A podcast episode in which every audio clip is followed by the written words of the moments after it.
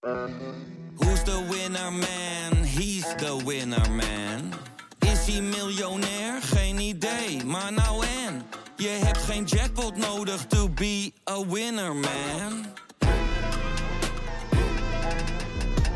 Oh oké, dat is wel lekker man. In de podcast Radio Romano met Noortje Veldhuizen Marcel van Roosmalen. En met Roelof de Vries.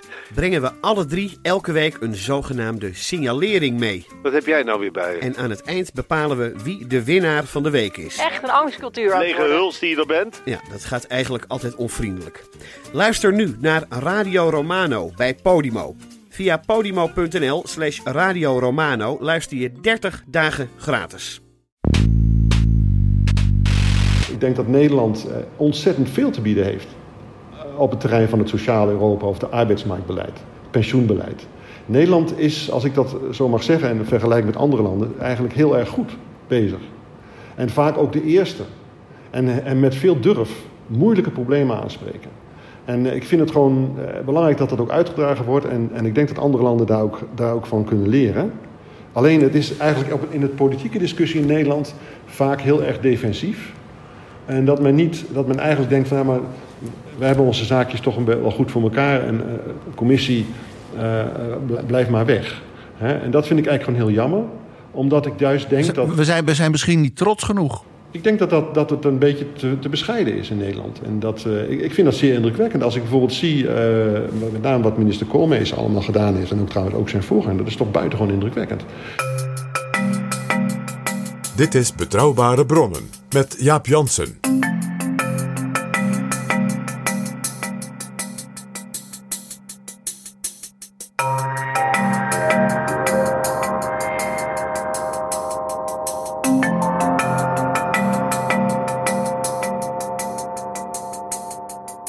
Welkom in Betrouwbare Bronnen, aflevering 130. En welkom ook PG. Dag Jaap. PG, het is Prinsjesdag. Daar hebben we al een hele mooie aflevering aan gewijd afgelopen week. Wij gaan het vandaag over een Nederlands onderwerp hebben, maar ook vooral over een Europees onderwerp. Al beseft nog niet iedereen hoe Europees dat onderwerp inmiddels is, namelijk sociale zaken en werkgelegenheid. En, en beroepsonderwijs en pensioenen. En allemaal dingen waarvan iedereen denkt, nou dat doen wij zelf. En daar gaan we over praten met Joost Korte. Hij is een van de hoogste ambtenaren bij de Europese Commissie. Hij is directeur-generaal werkgelegenheid, sociale zaken en inclusie in Brussel. En hij is eigenlijk collega van een gast die we al eerder in Betrouwbare Bronnen hadden. Gertjan Koopman, directeur-generaal begroting. En collega van Roberto Viola, de directeur-generaal op alles van, ik zal maar high-tech, eh, digitalisering. En die die ook een band met Nederland had, want die had jarenlang bij de Europese ruimtevaart in Noordwijk gewerkt. Met andere woorden, hij zit net als zijn collega's als een spin in het web van het beleid. En het interessante is natuurlijk, hij is een Nederlander. Dus hij kan ook heel goed vergelijken tussen landen. En hij weet heel goed wat de Nederlandse situatie is als het gaat over sociale zaken en alles wat ermee samenhangt. Bijvoorbeeld ook pensioenen, waar onze gast van enkele weken geleden, Wouter Koolmees, de afgelopen tijd heel erg druk mee bezig is geweest. En waar Europa ook ambities heeft. Eh, dus dat kan een heel interessant gesprek worden. Nou ja, even Prinsjesdag. Eh, Dan komt eh, Wopke Hoekstra met zijn koffertje. En daar zit dus in het belastingplan en de begroting. En dat is zeg maar zo'n 300 miljard inkomsten en uitgaven. Nou, dan hebben we ook nog het Wopke Wiebesfonds van 20 miljard. Nou, als je nagaat het beleidsterrein dus van Joost Korte... bijvoorbeeld de pensioenen in Europa... dan heb je het over 4000 miljard. En ook het grote Europese herstelfonds wat onlangs is opgetuigd. Oorspronkelijk met wat tegenspartelen vanuit Nederland door eh, Wopke Hoekstra, door Mark Rutte. Maar afgelopen week wel goedgekeurd in de Tweede Kamer. Ja, dat is ook een enorm honderden miljarden bedrag. 750 miljard. En dat is daarom ook wel interessant. Dat is paar miljard na het BBP van Nederland in een jaar. Alle reden om te gaan praten met Joost Korte. Dit is Betrouwbare Bronnen. Joost Korte, welkom. U zit in Brussel en wij in Amsterdam. U hebt een interessant cv. U studeerde rechten in Utrecht. U doseerde daar internationaal recht. En u werkt al bijna 30 jaar bij de Europese Commissie in veel hoedanigheden. U heeft landbouw gedaan, regionaal beleid, handel, buitenlandse zaken, uitbreiding. U werkte onder andere voor de commissarissen Leon Britton, Chris Patton en Danuta Hoepner. U bent een echte eurocraat. En daar ben ik trots op. Dat hoor je niet vaak. Nee, ik ben daar trots op. Ik kan u wel een beetje uitleggen hoe, mijn, uh, hoe dat allemaal zo gekomen is. Ik ben eigenlijk op uh, vrij jonge leeftijd aan de Universiteit van Utrecht, toen ik nog studeerde, gepakt door het virus van de Europese integratie. Ik weet nog heel goed, het eerste boekje wat ik gelezen heb, dat werd geschreven door Laurens Jan Brinkhorst. Dat heette Grondlijnen van Europees Recht. En dat heeft me eigenlijk vanaf dat moment geboeid en ik ben daar toen op doorgegaan. In die tijd was het eigenlijk een soort uh, een hobby. Dat deed eigenlijk niemand en niemand nam het ook zo serieus. Spreek dan over zeg maar, het, begin van de jaren, het einde van de jaren 70, begin jaren 80. En ik heb dat eigenlijk uh, altijd ontzettend boeiend gevonden. En uh, heb toen ook gestudeerd en afgemaakt, aan de universiteit gewerkt in Utrecht. Me verdiept in het Europees recht. Zeven jaar gewerkt aan de universiteit en toen uiteindelijk het concours gedaan. En ben hier toen in Brussel begonnen in 1991. En ik, tot de dag van vandaag boeit het mij. Dus, het, jaar van, het jaar van Maastricht. U begon dus in het jaar van het, uh, van het verdrag van Maastricht. Dat klopt, ja. En dus uh, hebben al die, al die gouvernementele conferenties dus hier meegemaakt. En ja, het, het, het, het, het fijnste wat ik altijd van mezelf... en dat het me nog steeds boeit. Uh, en dat ik me eigenlijk nog steeds niet verveel, ook al zit ik hier heel lang. Ik probeer natuurlijk tegelijkertijd ook wel de realiteit onder ogen te zien. en ik ben natuurlijk ook nog steeds echt een Nederlander... Ook al woon ik hier al zo lang en ik hou ook wel contact met Nederlandse vrienden en Nederlandse media. En, maar ik ben heel gelukkig hier en ik ben er inderdaad trots op om eurocraat te, te mogen worden genoemd. Wat is het allerleukste ervan? Het allerleukste ervan is dat, het, dat je dus eigenlijk permanent met collega's werkt uit andere landen. Dat vind ik boeiend iedere dag. Het is ook soms een beetje moeilijk. En, en dat het dus altijd lukt. Eh, er is toch, ik ben heel erg optimistisch dat als je hier werkt en je bent bereid om open te staan voor andere ideeën en andere werkmethodes, dat het eigenlijk een heel succesvol model is. Dat vind ik het leukste. En, en er komt natuurlijk toch om de zoveel tijd weer een land bij. Dus dan heb je weer nieuwe problemen, nieuwe collega's, nieuwe talen. Ja, en toch lukt het iedere keer weer om die mensen allemaal uh, hier ook in, dit, in deze inst instelling te integreren. Ik heb bijvoorbeeld zelf een een, een politieke assistent. Twee eigenlijk. En, eentje komt uit Hongarije, de ander komt uit Roemenië.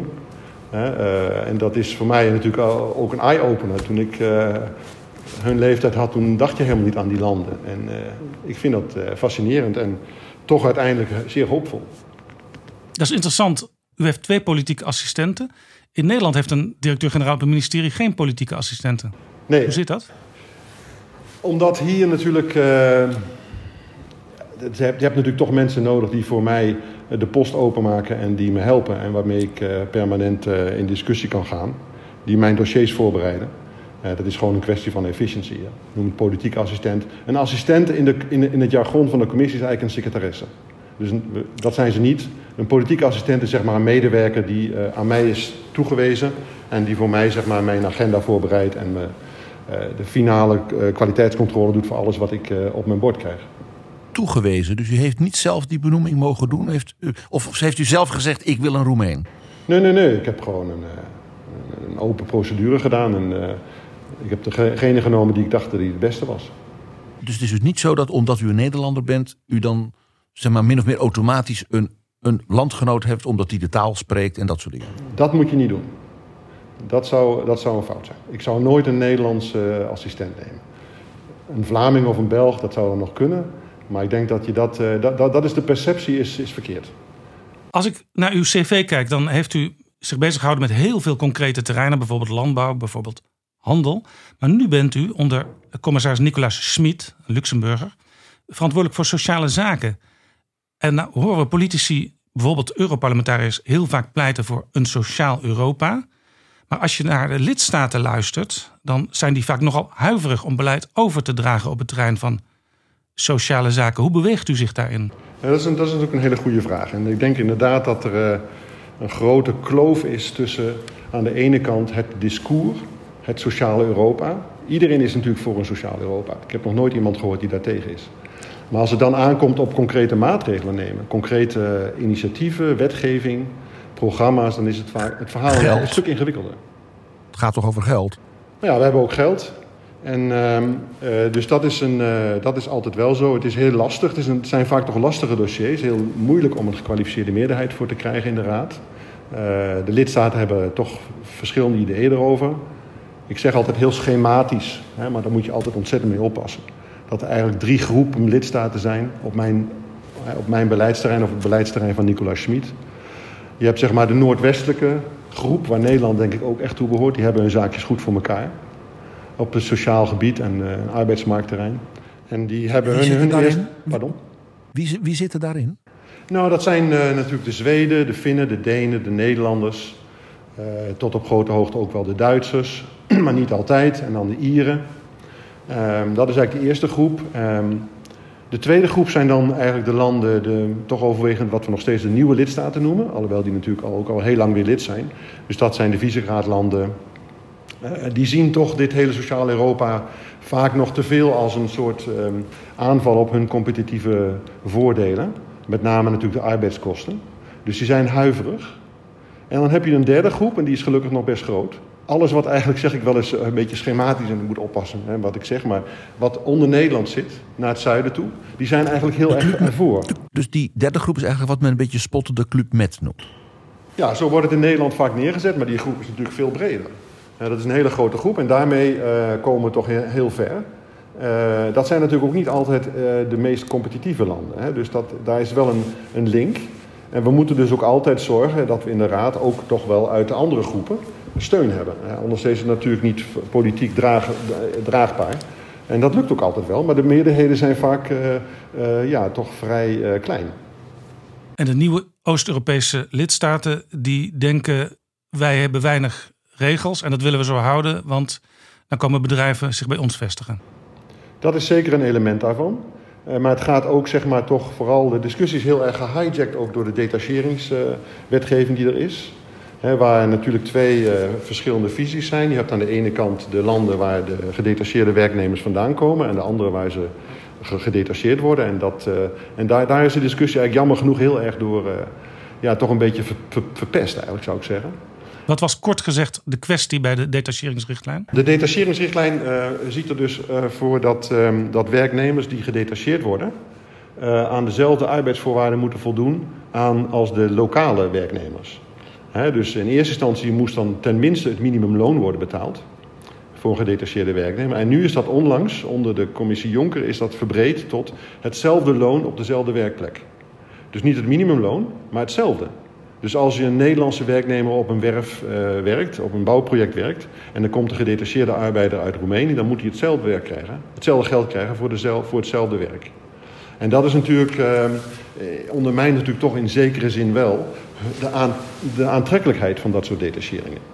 Ja, want uh, bedrijven dachten wij nemen goedkope werknemers uit Oost-Europa. Die zijn goedkoper dan bijvoorbeeld Nederlandse werknemers. Voilà, dat is exact het probleem. En uh, nu moet ik zeggen dat die discussie wel wat aan het kantelen is. Uh, althans, voordat de, de COVID-crisis uitbrak, aan het kantelen. Waarom? Omdat men natuurlijk ook ziet, het normale effect van toetreding is natuurlijk dat ook de welvaart enorm toegenomen is in Polen en Hongarije en Tsjechoslowakije en, en, andere landen ook, ook in Roemenië. En dus het is ook minder aantrekkelijk voor inwoners van die landen om gedetacheerd te worden. Dus het interesse van de Polen is eigenlijk om hun mensen terug te krijgen. En dus zie je eigenlijk daar dat de, de economische werkelijkheid het dossier een beetje uh, eenvoudiger maakt. En hier speelt natuurlijk ook een, ik zou maar zeggen, een soort pervers effect van Brexit. Waardoor die Polen en Roemenen die allemaal in, in, bij de Britten zaten, nu terug kunnen en ook willen naar een land waar het veel beter gaat, economisch, waar ze kansen hebben. En de Britten dus een, als het ware een, een, een tweede klap krijgen vanuit Brexit. Ja, dat is inderdaad ook zo. Ik moet hier, als het, wordt misschien een beetje technisch, maar er zijn wel allerlei verschillende categorieën in het vrije verkeer van werknemers. Je hebt zeg maar de, de werknemers uit een lidstaat van de Europese Unie die zich vestigen in een ander land. Dat zijn de echte personen die, die, die profiteren van het vrije werknemersverkeer. Daarvan zijn er met hun families erbij zijn er ongeveer 17,5 miljoen. En Als je ook de gepensioneerden mee, mee rekent. Er zijn ongeveer 17,5 miljoen Europeanen die uh, resideren in een ander land dan waar ze vandaan komen. Dus het is de bevolking van Nederland. Hè. Daar praat je dus over. Dat is een grote groep. Maar die mensen moeten natuurlijk helemaal gelijk behandeld worden aan de, de nationale onderdanen. Dat is het, het kernprincipe van de Europese Unie. Dat is ook al vanaf 1958 zo. Dan heb je een tweede groep, de gedetacheerden. Dat zijn personen die dus niet resideren in Nederland. Die, die, die blijven zeg maar uh, gekoppeld aan hun lidstaat en zijn daar ook verzekerd, betalen daar hun premies en hun belastingen. En die worden dan in Nederland gedetacheerd tijdelijk. En dat is dus een ander model. En daarvan zijn er ongeveer anderhalf, denken wij ongeveer uh, tussen de anderhalf en de drie miljoen. Althans, het aantal detacheringen, maar we weten natuurlijk niet precies hoeveel mensen dat zijn. Dat is het, we weten wel hoeveel, hoeveel detacheringen er plaatsvinden, maar welke, hoeveel personen dat zijn, dat is wat lastiger vast te stellen. En met deze kwestie, die detacheringsrichtlijn, waar heel veel ophef over is geweest, raken we denk ik ook de kern van het sociale Europa. Hè? Want er zijn nog steeds mensen die zich afvragen, waar bemoeit Brussel zich eigenlijk mee als het over sociale zaken gaat? Dat hoor ik ook heel vaak. En ik denk dat het misschien goed is om even, als u mij daartoe staat, een stapje terug te zetten waar het eigenlijk allemaal vandaan komt. En dan begin ik altijd met een anekdote, maar dat is denk ik wel goed om te begrijpen. Ehm, de eerste, de, de, de, de derde en de vierde verordening van de Europese Economische Gemeenschap. Verordening nummer 3 en nummer 4 uit 1958. Die zijn aangenomen in december 1958 door de Raad van de Europese Economische Gemeenschap. En uh, dat waren de verordeningen over de sociale zekerheid. Dus mensen die zeggen Europa heeft daar niets mee te maken, dat is dus niet waar. Het stond zelfs aan de basis van Europa dus. Ja, het is altijd een issue geweest. En het is zelfs al een issue geweest in het EGKS-verdrag, kolen- en staalverdrag. En waarom? Omdat er natuurlijk een van de kernprincipes van de Europese integratie is het vrije verkeer van werknemers. Dat, is, dat is een van de vier vrijheden. Maar je krijgt geen vrije verkeer van werknemers als je er niet ook voor zorgt dat de sociale zekerheid, die is opgebouwd door een persoon in land A, niet verloren gaat wanneer je gaat werken in land B. ik zeg bijvoorbeeld, je hebt, je hebt bepaalde criteria in Nederland in alle landen ehm, waaraan je aan moet voldoen voordat je werkloosheidsuitkering krijgt. Als jij van Duitsland naar Nederland gaat, uh, dan, dan, is het niet zo dat jouw aanspraak op de Duitse WW uh, totaal verloren gaat doordat je naar Nederland gaat. Nederland moet rekening houden met de opbouw die er in Duitsland heeft plaatsgevonden. Dat neem je mee. En hetzelfde is ook voor je pensioenrechten. Die neem je ook mee. En, en als je naar het buitenland vertrekt en er gebeurt jou daar wat, je wordt ziek of je krijgt wat, uh, of je wordt arbeidsongeschikt, dan heb, je, dan heb je ook die aanspraak. Dus dat is eigenlijk het, het principe. Dat is dus al in 1958. Ik heb toen ik hier kwam, ik ben hier nu uh, 2,5 jaar in deze, in deze positie, geloofde ik dat eigenlijk niet. Het kan toch niet zo zijn? En ik heb die verordeningen laten, laten bezorgen en het staat er echt. En die verordening is eigenlijk nog steeds. En dat is ook de verordening waar bijvoorbeeld, dus ook in Nederland grote discussies over zijn. Hoe lang mag je nou je Nederlandse WW-uitkering meenemen als je terug gaat naar je eigen land en daar op zoek gaat naar een baan? Dat is nu dus drie maanden. Uh, en in die drie maanden moet je dan dus, hè, als een Pool nemen, die mag zijn Nederlandse WW-uitkering meenemen naar Polen gedurende drie maanden, omdat hij daar dan uh, werk gaat vinden. Dat komt allemaal uit, dat, uit die verordeningen die dus eigenlijk al 60 jaar oud zijn, 62 jaar oud zijn. Dus dat is dus denk ik heel belangrijk om dat vast te houden. Het is er altijd geweest. Daar is later veel meer bijgekomen. En dan komen we natuurlijk in de tijd van Delors. Die heeft toen een kwalitatieve, een kwalitatieve stap gezet. Uh, door het, het concept van sociaal Europa. Maar dan praat je ook alweer over de jaren, over de jaren 80.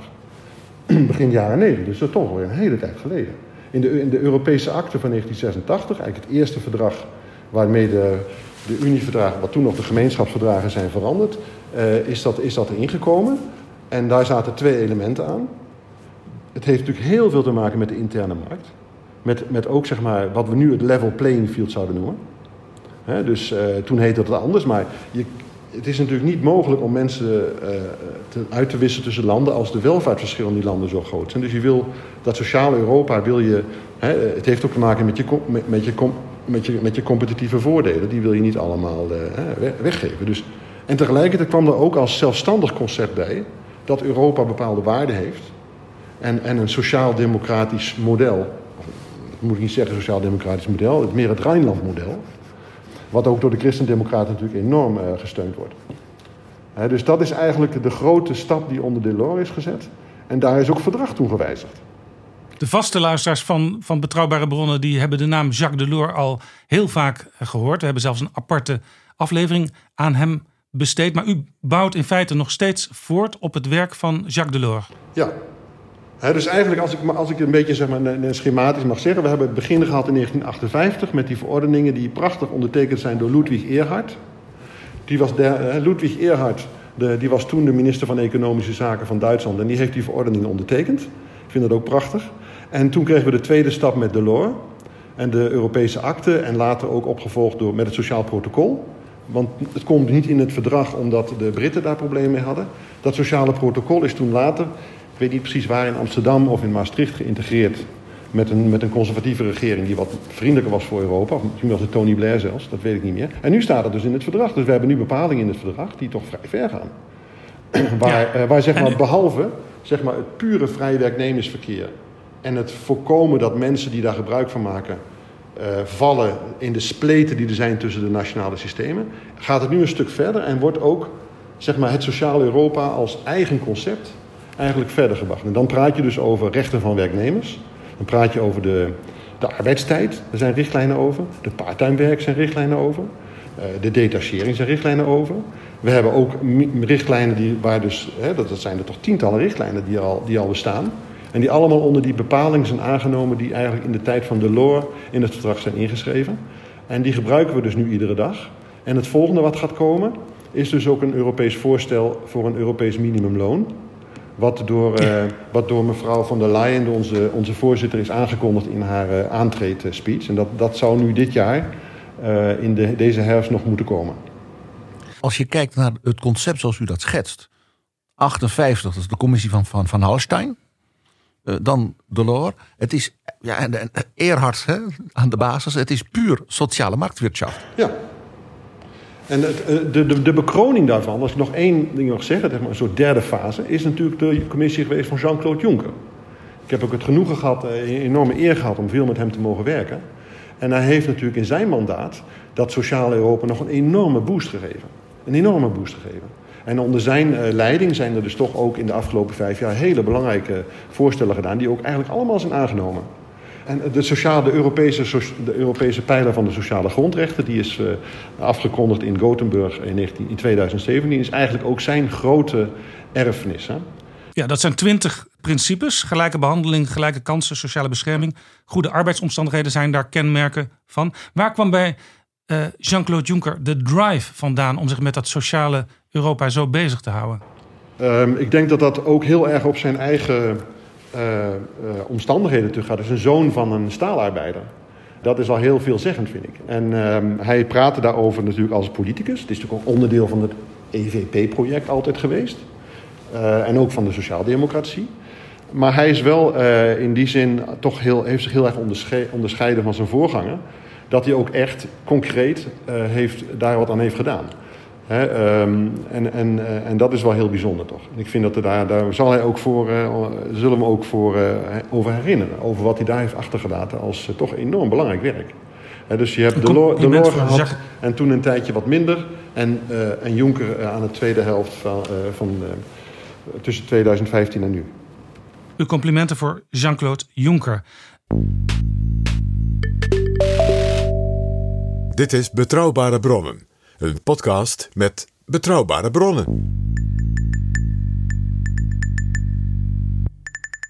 We gaan het straks nog hebben over een aantal elementen van dat sociale Europa.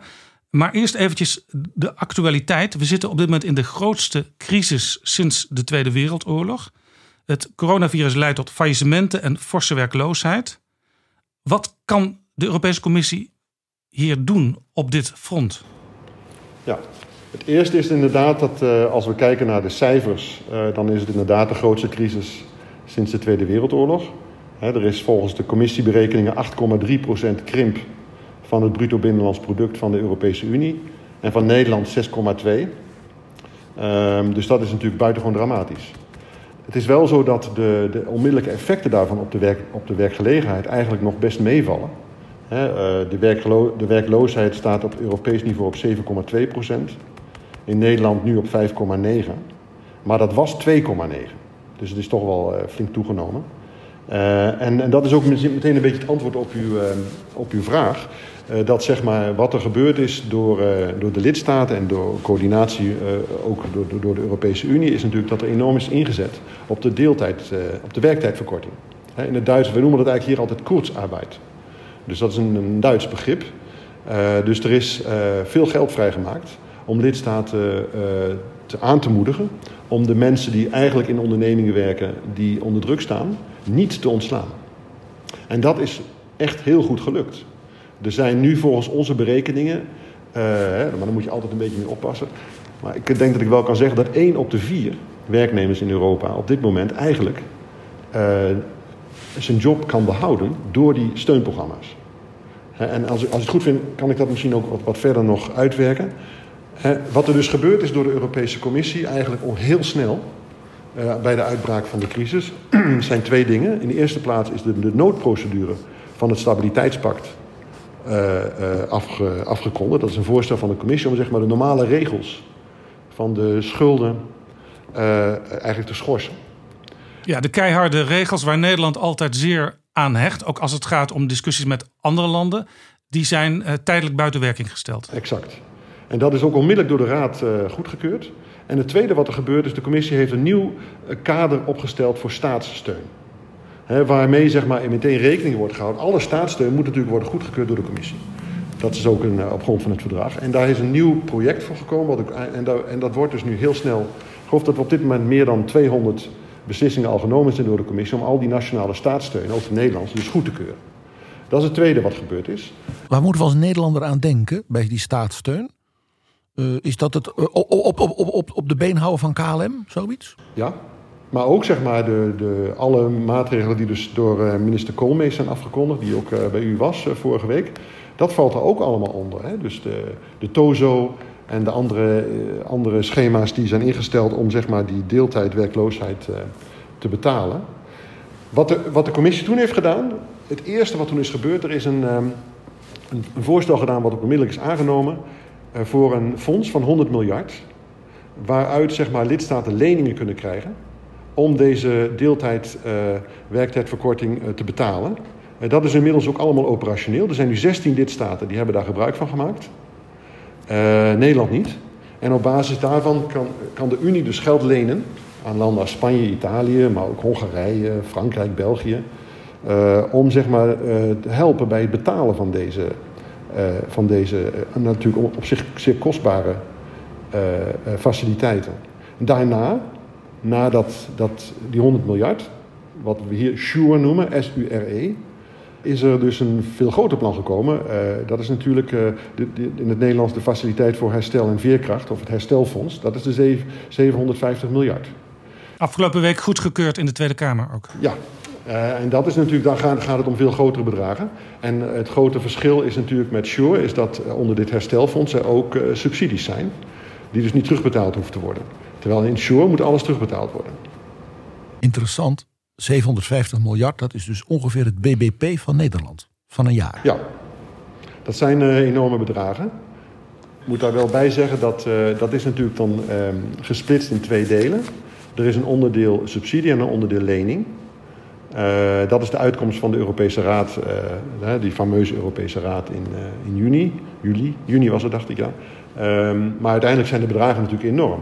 En dat, is, dat zijn top-ups, zoals we dat noemen, bovenop de normale meerjarenbegroting. Die dus ook nu nog uitonderhandeld wordt met het Europees Parlement. Dus je hebt een 750 miljard boost van drie jaar, die bovenop komt wat er voor zeven jaar is gepland.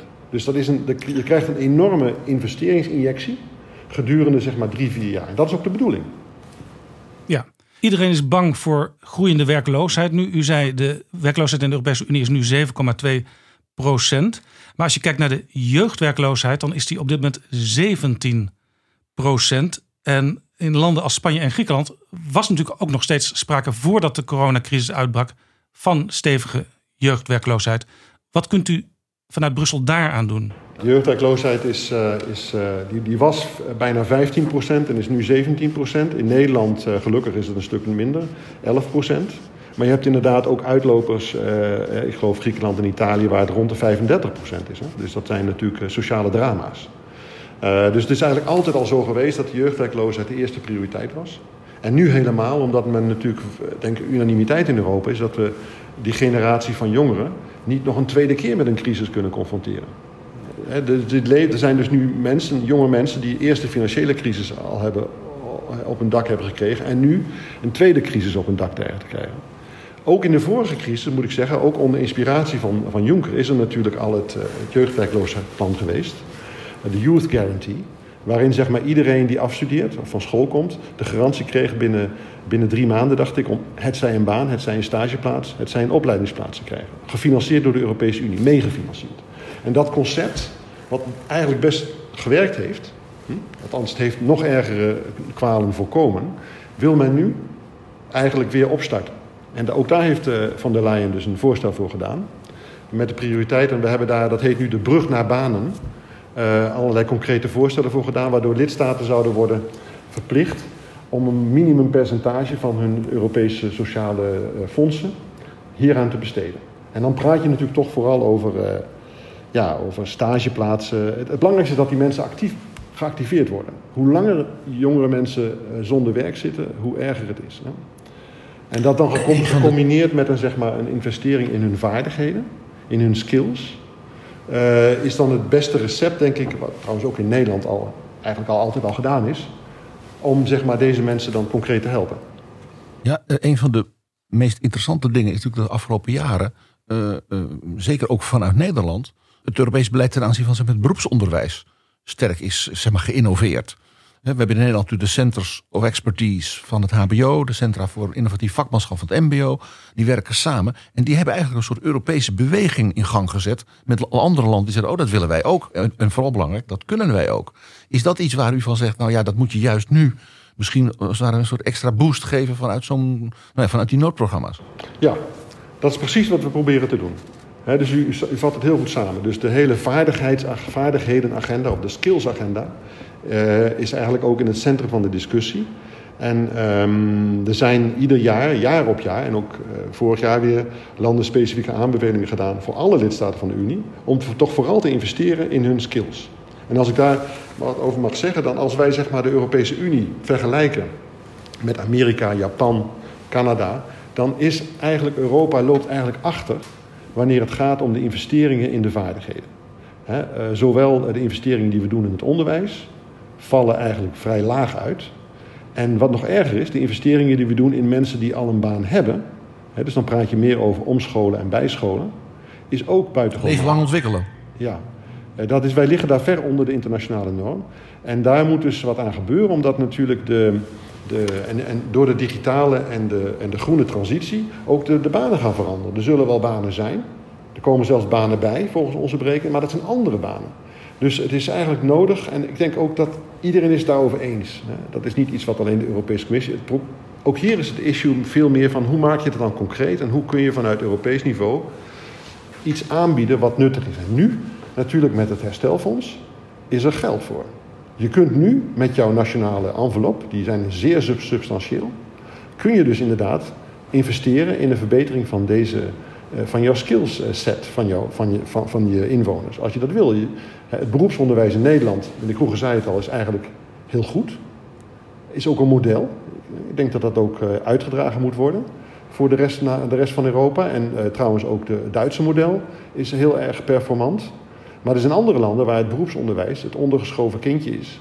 En waar er eigenlijk nooit is in geïnvesteerd. En waar de ouders eigenlijk allemaal hun kind per se naar de universiteit willen willen sturen. Ik heb dat trouwens zelf ook gedaan. Maar uh, ik denk ook dat er een, een, een de hele, het hele image van het beroepsonderwijs moet eigenlijk verbeterd worden. En ook daar werkt de commissie aan.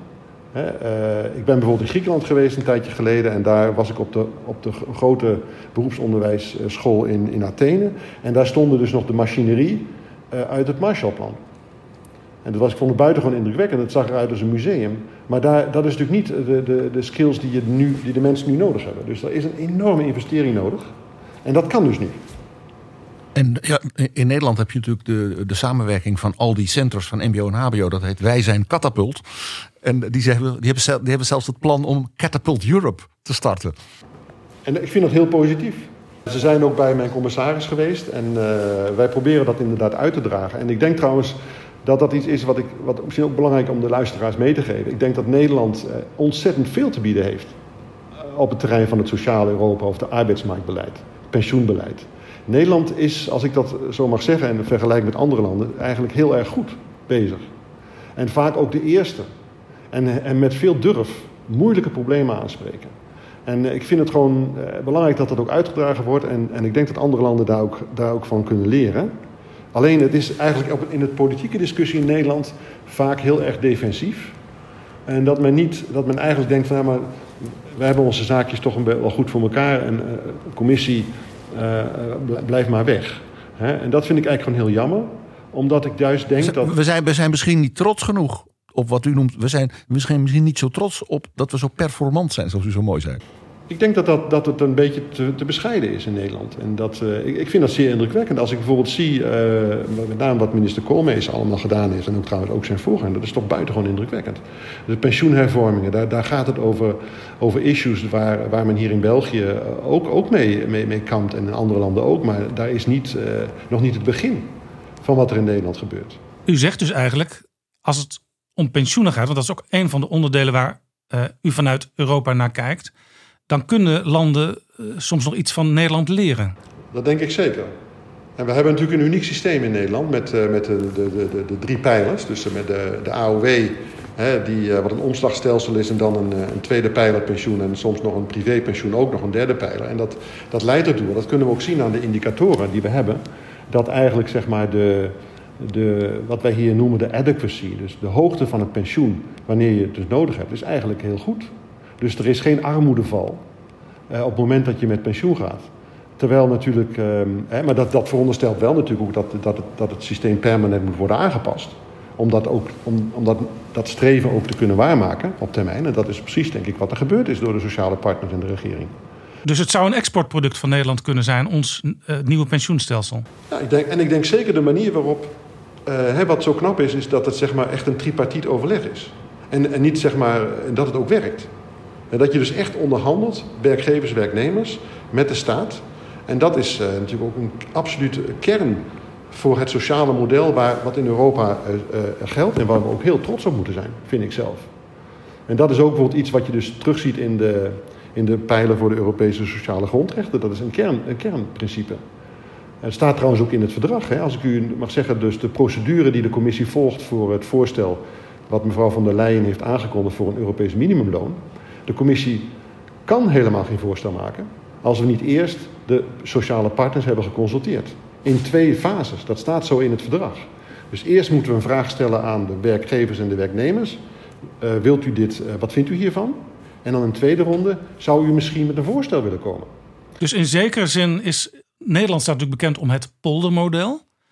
Uh, zien we dat in Europa ook een klein beetje terug, dat poldermodel? Dat is per land heel verschillend. Uh, er zijn natuurlijk uh, in Duitsland, uh, ook in België en Frankrijk is natuurlijk een hele actieve sociale dialoog.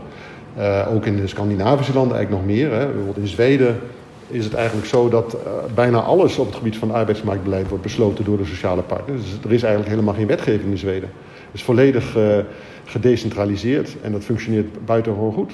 Daarom zeggen die Zweden bijvoorbeeld ook: wij willen helemaal geen Europees minimumloon, want wij regelen het zelf wel. Ja, dat is precies wat ze zeggen.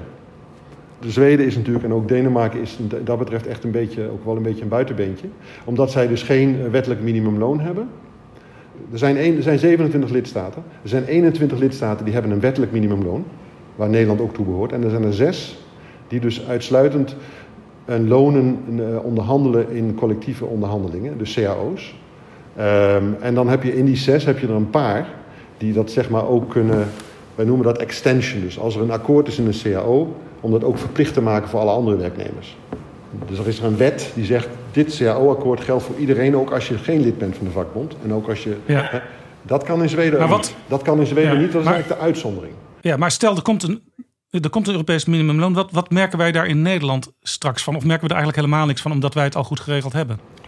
Dat kan ik niet garanderen. Maar uh, wat er dus. Uh, het is zeker dat Nederland uh, niet het, het, het, problematische land is hier.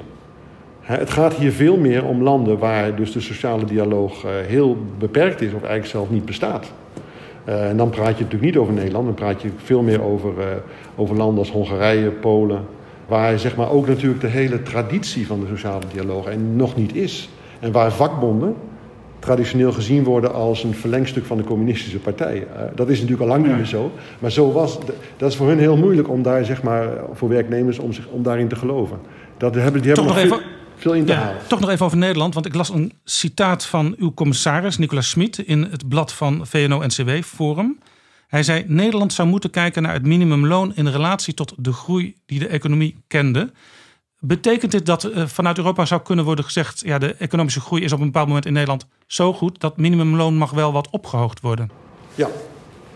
Dat is natuurlijk een probleem, een issue, waar we trouwens ook alweer landenspecifieke aanbevelingen aan hebben gegeven aan Nederland. Omdat de loonquote in Nederland, uh, trouwens niet alleen in Nederland, maar overal in Europa, uh, daalt. dat heeft ook een aantal structurele redenen. Ik, ik, ik heb de, de lezing van de president van de Centrale Bank gelezen, van meneer Knot de schoollezing. En die, die legt dat ook allemaal heel goed uit. En dat is eigenlijk precies, de, die is het ook mee eens. dat zeg maar het, het, aandeel wat de, de werknemers nog verdienen in de totale koek eh, wordt kleiner en kleiner en kleiner. En hij zegt dat dat uh, dan natuurlijk ook toe leidt dat het, het, eh, de voordelen van de Europese integratie steeds moeilijker uit te leggen zijn aan die mensen. En ik denk dat dat precies is de achtergrond van dit, van dit voorstel. Eh, juist om ook, een, om ook een signaal te geven vanuit de Europese Unie. Er is een bodem in Europa waar, waar, waar je niet onder kunt komen als je een werknemer bent. Ja. En die bodem kan dus per land ook verschillen? Ja, precies. Dat was het volgende wat ik wilde zeggen. Er kan natuurlijk geen, euro, geen sprake zijn van één bedrag wat in heel Europa geldt. Dat is trouwens ook op, in het verdrag uh, niet, niet mogelijk. Er staat specifiek in dat de Europese Unie niet kan wet, wetgeven over, over loonbedragen dus dat kan niet, maar er kan wel een kader komen waarin zeg maar, eh, een aantal minimale criteria worden vastgelegd waaraan alle lidstaten zich moeten houden of je nu een, een wettelijk minimumloon hebt of niet. Uh, en dat gaat dan natuurlijk over het niveau. Hoe bepaal je het minimale hoogte die van Europa moet? Is dat een percentage van je mediane inkomen? Uh, of is dat een, een percentage van een, een mandje van minimale kosten die ieder gezin maakt? Ja, ik geloof dat uh, Frans Timmermans, die heeft een keer gezegd, de vicepresident, dat het minimumloon zou 60% van het modale salaris moeten zijn. Dan heb ik even naar Nederland gekeken, daar zit Nederland net wat onder. Ja, 60% is vrij ambitieus. Uh, en ik geloof, maar, maar het, is ook, uh, het is ook natuurlijk een, een, een, een belangrijk verkiezingsthema geweest voor de Sociaal-Democratische Partij in Europa. En dat is ook de reden dat het natuurlijk toch is overgenomen in, de, in het programma van, van, de, van de commissie. En dat is waarom we dus nu komen met een voorstel. En dan is de vraag inderdaad, hoe ambitieus wil je dat pitchen? En hoe realistisch is het? En hoe houden we, hè, hoe houden we toch de 27 allemaal bij elkaar? Ondanks de, de toch enorme verschillen. Ik, heb, ik geloof dat het grootste verschil is tussen de, de, het minimumloon in Bulgarije en, en Luxemburg. Dat is een factor 12. Hè, dus uh, dat is enorm. En dan moet je ook niet zo raar staan te kijken dat die Bulgaren liever in Luxemburg werken dan, dan, bij, dan in thuis. Dus dat heeft ook te maken met uh, de emigratie die er is natuurlijk. De, de, ja. de pool. Hè? Al mensen willen allemaal natuurlijk naar de plek waar je beter leven hebt. We hadden het net over pensioenen en dat Nederland uh, in zekere zin een voorbeeld kan zijn voor, voor andere landen. Komt er ooit een Europese pensioenunie? Ha, dat denk ik niet. niet, niet binnenkort in ieder geval. Uh, omdat hier inderdaad uh, eigenlijk er is geen concrete competentie, bevoegdheid van de Europese Unie om wetgeving te maken. Waar, wat we wel kunnen doen is ervoor zorgen dat zeg maar, de, de, de grensoverschrijdende aspecten van de pensioensystemen uh, oké zijn. Hè? Dus dat je je pensioen mee kunt nemen. Maar echt een, een, wetgeving maken waarin de pensioenbeleid wordt geharmoniseerd, dat, dat is, niet, is niet aan de orde, denk ik. Nee, u heeft een, een, een plan gemaakt een aantal jaar geleden voor wat je zou kunnen noemen meeneembare pensioenen. Hè, als je op verschillende plekken in Europa werkt. Het pan-Europees pensioenproduct. Nederland was daar niet heel erg juichend over toen. Nee, dat klopt. Hoe verklaart u dat? Uh, omdat, denk ik, een, ja, omdat Nederland natuurlijk toch, een, een, wat ik al zei, een, een wat uitzonderlijke positie uitneemt, eh, inneemt in de, in, het, uh, in, het, in de 27 landen. Nederland denkt altijd, het gaat ons geld kosten. Ja, en, en uh, natuurlijk bang is dat, dat het geld wat in Nederland gespaard wordt, dan op de een of andere manier weglekt. er is, loopt trouwens ook een rechtsprocedure, een infractieprocedure, verdragsinbreukprocedure tegen Nederland voor een bepaald element hiervan. Dat is een beetje een, een detail. Hè, maar wat ook toch, waar Nederland het geld belast als het naar het buitenland gaat. Hè. Dat is voor bepaalde, bepaalde takken van de pensioen. Maar ik denk niet dat, het, ehm, dat de tijd rijp is uh, nu of binnenkort om zeg maar, echt uh, harmonie, aan harmonisatie van de pensioenstelsels te denken. Dat is niet, uh, nee. is niet aan de orde. Zo'n infractieprocedure tegen Nederland op dit voor Nederland, hè, met zijn enorme pensioenreserves, belangrijke punt, dat is toch vrij uitzonderlijk. Ik geloof, het komt niet zo heel vaak voor. Nou, dat is hier dus omdat het eigenlijk een, een, een, een, discriminatie is op basis van de nationaliteit. Als je zeg maar pensioen overdraagt binnen Nederland, eh, wordt het niet belast. Als je naar het buitenland overdraagt, wordt het wel belast. Dat is de, het juridische dispuut. Uh, dat heeft eigenlijk niet zo heel veel te maken met pensioenen. Dat is eigenlijk meer een soort algemeen, algemene notie van Europees recht... dat je natuurlijk nooit mag discrimineren op, uh, nee. op basis van nationaliteit. Maar Nederland is bang dat als pensioenvermogens naar het buitenland uh, worden meegenomen... dat eigenlijk uitgestelde belastingopbrengst er niet meer zal zijn in de toekomst. Ja. We zullen zien wat het Hof ervan vindt. Ja, ja, de zaak is onder de rechter. In Europa is ook een pensioentoezichthouder, die heet EIOPA. En die wil alle Europese lidstaten aan een gelijkwaardig toezichtstelsel onderwerpen. Is dat een goed idee? EIOPA is een uitvloeisel, direct uitvloeisel van de financiële crisis. Toen is eigenlijk op Europees niveau het hele toezichtsmechanisme op pensioenen, banken, verzekeraars eh, enorm opgetuigd. Uh, gedeeltelijk de grote belangrijke beslissingen die genomen moeten worden, zijn eigenlijk gedelegeerd aan deze agentschappen. Maar goed, het is, duidelijk dat natuurlijk ook de Nederlandse centrale bank daar nog, een, nog steeds een hele belangrijke rol, rol, rol blijft spelen. Hè. Het is, uh, dus dus dat, dat is eigenlijk het verhaal. Heeft u als contact gehad met Pieter Omtzigt? Want die heeft in 2014 in Nederland een gele kaart uitgedeeld aan de Europese Commissie voor de pensioenplannen. Hij vond het allemaal veel te ver gaan. Ja, ik heb hem nooit ontmoet. Maar ik weet, ik weet dat hij dat op dat moment heel erg mee, mee, bezig was. En uh, hij heeft, het is natuurlijk een, iemand die zijn tanden in een dossier zet en dan ook niet gauw opgeeft. en daar heb ik enorm veel waardering voor.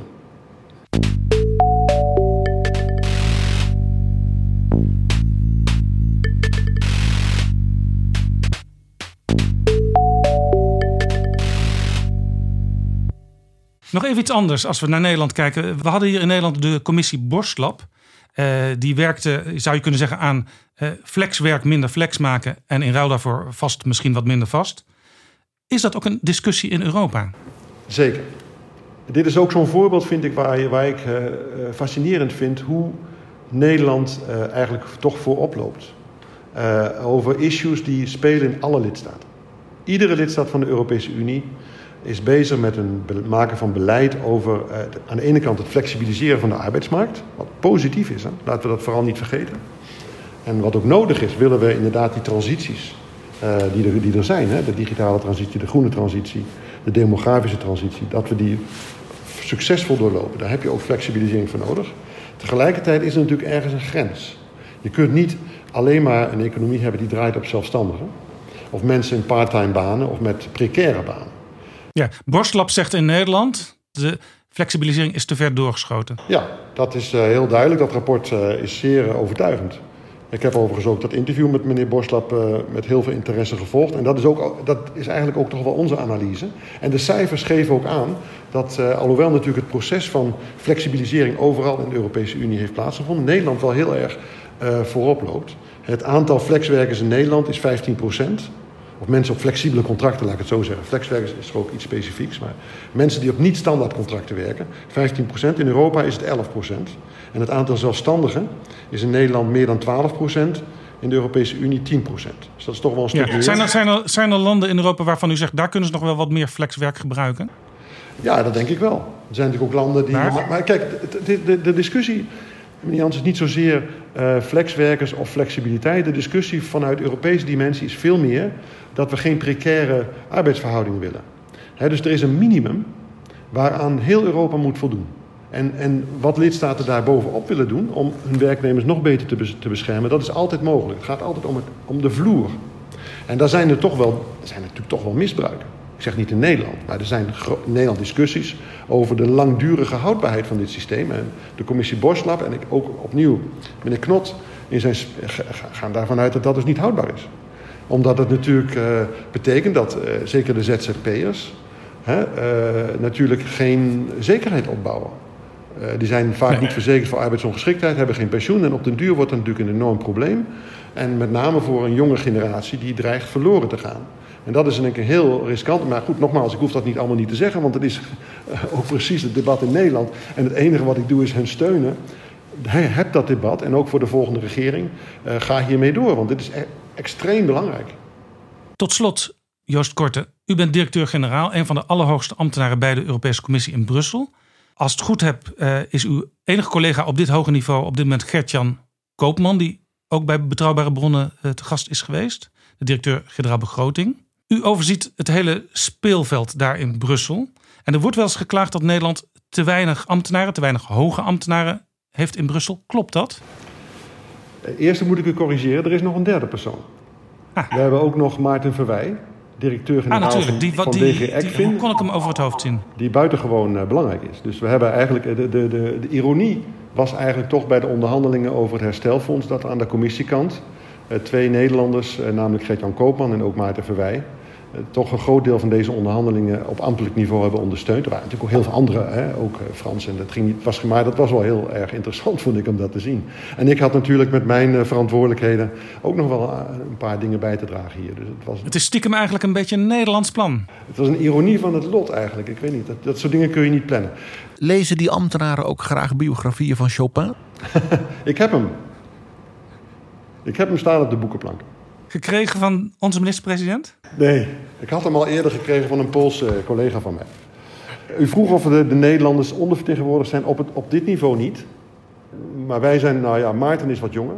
Maar we zijn toch wel van een bepaalde generatie. Ik maak me wel wat zorgen over de, over de toestroom van onderaf. Dus mensen zoals ik die beginnen op een, eh, als een, eh, na het concours te hebben gedaan op een, op een, een gewone beleidsfunctie. En dan, daarvan zie ik er niet, toch veel minder. Ik denk dat het toch iets minder aantrekkelijk geworden is voor Nederlanders om eh, bij de Europese Commissie te werken dan in mijn tijd. dat heeft denk ik ook toch wel, toch wel wat te maken met de discussie die in Nederland over de Europese Unie plaatsvindt. Dat is heel jammer. De, de, de, maar goed, de Nederlandse regering is zich daar vol van bewust. Hè? En er wordt heel veel gedaan, hier vanuit de permanente vertegenwoordiging en ook vanuit de... Maar wacht even. Hoor ik u nou zeggen dat de discussie in Nederland, laten we zeggen de discussie op het Binnenhof, ertoe leidt dat jonge Nederlanders minder enthousiast worden over het idee misschien wel in Europa te willen gaan werken? Bij de Europese Commissie. Zou mij niet verbazen. Als ik, als ik spreek met, mijn, met, met Nederlanders, dan is dat toch vaak wel iets van: oh ja, werk je bij de Europese Commissie? En dan is het niet zoiets van: goh, uh, daar ben je zeker. U vroeg het trouwens zelf ook. Vind je, uh, ik, ik, ben, ik vind het helemaal niet erg om bureaucraat genoemd te worden. Toen ik begon was die discussie toch heel anders hoor. Toen het begon, eh, ik ben natuurlijk oud, ik ben nu 30 jaar hier. Het was toch een hele andere discussie waardoor eigenlijk iedereen zei... wauw, dat is goed dat je naar de Europese Commissie gaat. En uh, moeten meer Nederlanders daar naartoe. En nu is dat toch wel wat veranderd. Niet alleen in Nederland trouwens. Hè. En ik vind dat ook eigenlijk wel... Ik ben daar altijd heel genuanceerd over. Want ik vind dat ook de discussie over de Europese instellingen moet plaatsvinden. Dat is ook heel belangrijk. Wij zijn ook niet uh, foutloos. En het is echt niet zo dat als je een, een, een issue uh, Europees maakt, dat het daarmee is opgelost. Hè? Is eigenlijk een verlenging van de discussie die ook in Den Haag en aan de andere hoofdsteden plaatsvinden. Dat is een, een permanente politieke discussie. Alleen moeten, en daar is Nederland heel belangrijk in. En daar hebben we natuurlijk uh, een, belangrijke stem in. En door de brexit is Nederland alleen nog maar belangrijker geworden. Wat zou u jonge betrouwbare bronnenluisteraars kunnen adviseren als zij misschien wel overwegen om hun zeil richting Europa te wenden. Wat moeten ze snappen? Wat moeten ze leren? Welke talen moeten ze beter spreken? Wat moeten ze durven om te zeggen: ik ga daarheen en ik word daar een succes? Ja, dat is nogal eh, veel gevraagd. Hè? Maar ik denk, uh, het, het, enthousiasme is het belangrijkste. En het is een fascinerend project. En ik vind het eigenlijk uh, ook heel belangrijk om daar met jonge mensen over te spreken. En, en dan moet je natuurlijk de bureaucratie die er ook is, moet je natuurlijk uh, een beetje aan de kant schuiven. Het gaat natuurlijk toch om het project. En als ik terugkijk op wat er allemaal gebeurd is in de jaren dat ik hier ben, het is onvoorstelbaar. En ook wat er nu in juni in de Europese Raad is gebeurd, is absoluut historisch. He, uh, dat zijn historische stappen die gezet zijn. Premier Rutte zei deze week in de Tweede Kamer dat hij het geen historische stap vindt. Hij zei Macron noemt het historisch, maar Macron noemt alles historisch. U bent meer een Macron. Nee, ik wil me niet in, de, in, het kamp van Macron scharen. Ik denk alleen dat als je kijkt naar 750 eh, miljard extra in de Europese begroting, geleend door de Europese Unie, wat, het, wat dit betekent, dat is iets wat, wat we nog nooit hebben gedaan. En in die zin is het historisch. Als ik vergelijk ook het antwoord van de Europese leiders. En daar hoort meneer Rutte ook toe natuurlijk, een hele belangrijke leider zelfs. Op deze crisis vergeleken met het antwoord op de financiële crisis is het een totaal ander verhaal. Uh, en, uh, en dat, ik vind dat heel bewonderenswaardig. Natuurlijk begrijp ik de politieke discussie in Den Haag heel goed. En, ik, en niet alleen in Den Haag, hè, dat is, en ook in andere landen waar dit heel omstreden onderwerpen zijn. Ik, ik vind het eigenlijk alleen maar eh, buitengewoon knap van onze premier uh, hoe die dit allemaal handhaaft hè, en allemaal managt. Dus, maar ik vind het wel een historisch pakket. Is Mark Rutte een sleutelspeler in Europa? Dat denk ik wel, ja. Dat denk ik wel. Waarom? Want de, de krachtenverhouding in Europa is natuurlijk wel veranderd door het vertrek van de Britten. En dat heeft, dat heeft uh, twee, uh, twee kanten. De ene kant is dat dus inderdaad uh, landen die op dezelfde lijn traditioneel zaten, maar dan denk ik veel meer aan vrijhandel, competitieve economieën. die verliezen een belangrijke bondgenoot. Zeg maar de Hanse-liga, ook wel Wopke en de Zeven Dwergen genoemd? Ja. En het tweede is natuurlijk ook, dat is dan misschien wel wat, vanuit mijn perspectief in ieder geval, mijn persoonlijke mening, is een wat positievere invloed. Ik denk dat zo'n herstelpakket wat er nu gekomen is, uh, was veel moeilijker geweest met, als de Britten er nog waren geweest. Dat denk ik ook wel, want dezelfde discussie hebben we natuurlijk gehad uh, in de Griekse crisis en de financiële crisis. En toen was eigenlijk het antwoord heel anders. Het is ook een andere crisis, hè, maar toen zijn er een aantal herstelfondsen opgetuigd in Luxemburg, met, maar puur intergouvernementeel. En nu is het grote vernieuwing dat het dus zeg maar in de Europese begroting is gekomen. En dat we dus voor het eerst ook de, de eigen, het eigen middelenbesluit gaan verhogen. Dus dat zijn toch echt hoor, vanuit mijn perspectief hele belangrijke dingen die aan het veranderen zijn. Europa... Die zijn, die zijn zeer hoopvol, vind ik. Europa is dus Rijnlandser weer geworden doordat de Anglo-Saxen eruit gaan. Dat zijn uw woorden, maar ik denk dat, het, uh, dat er een zekere waarheid uh, in zit, ja. Joost Korte, mag ik u hartelijk danken voor dit gesprek. En ik hoop u nog eens uh, terug te zien in Betrouwbare Bronnen. Dank u wel, ik vond het heel aangenaam.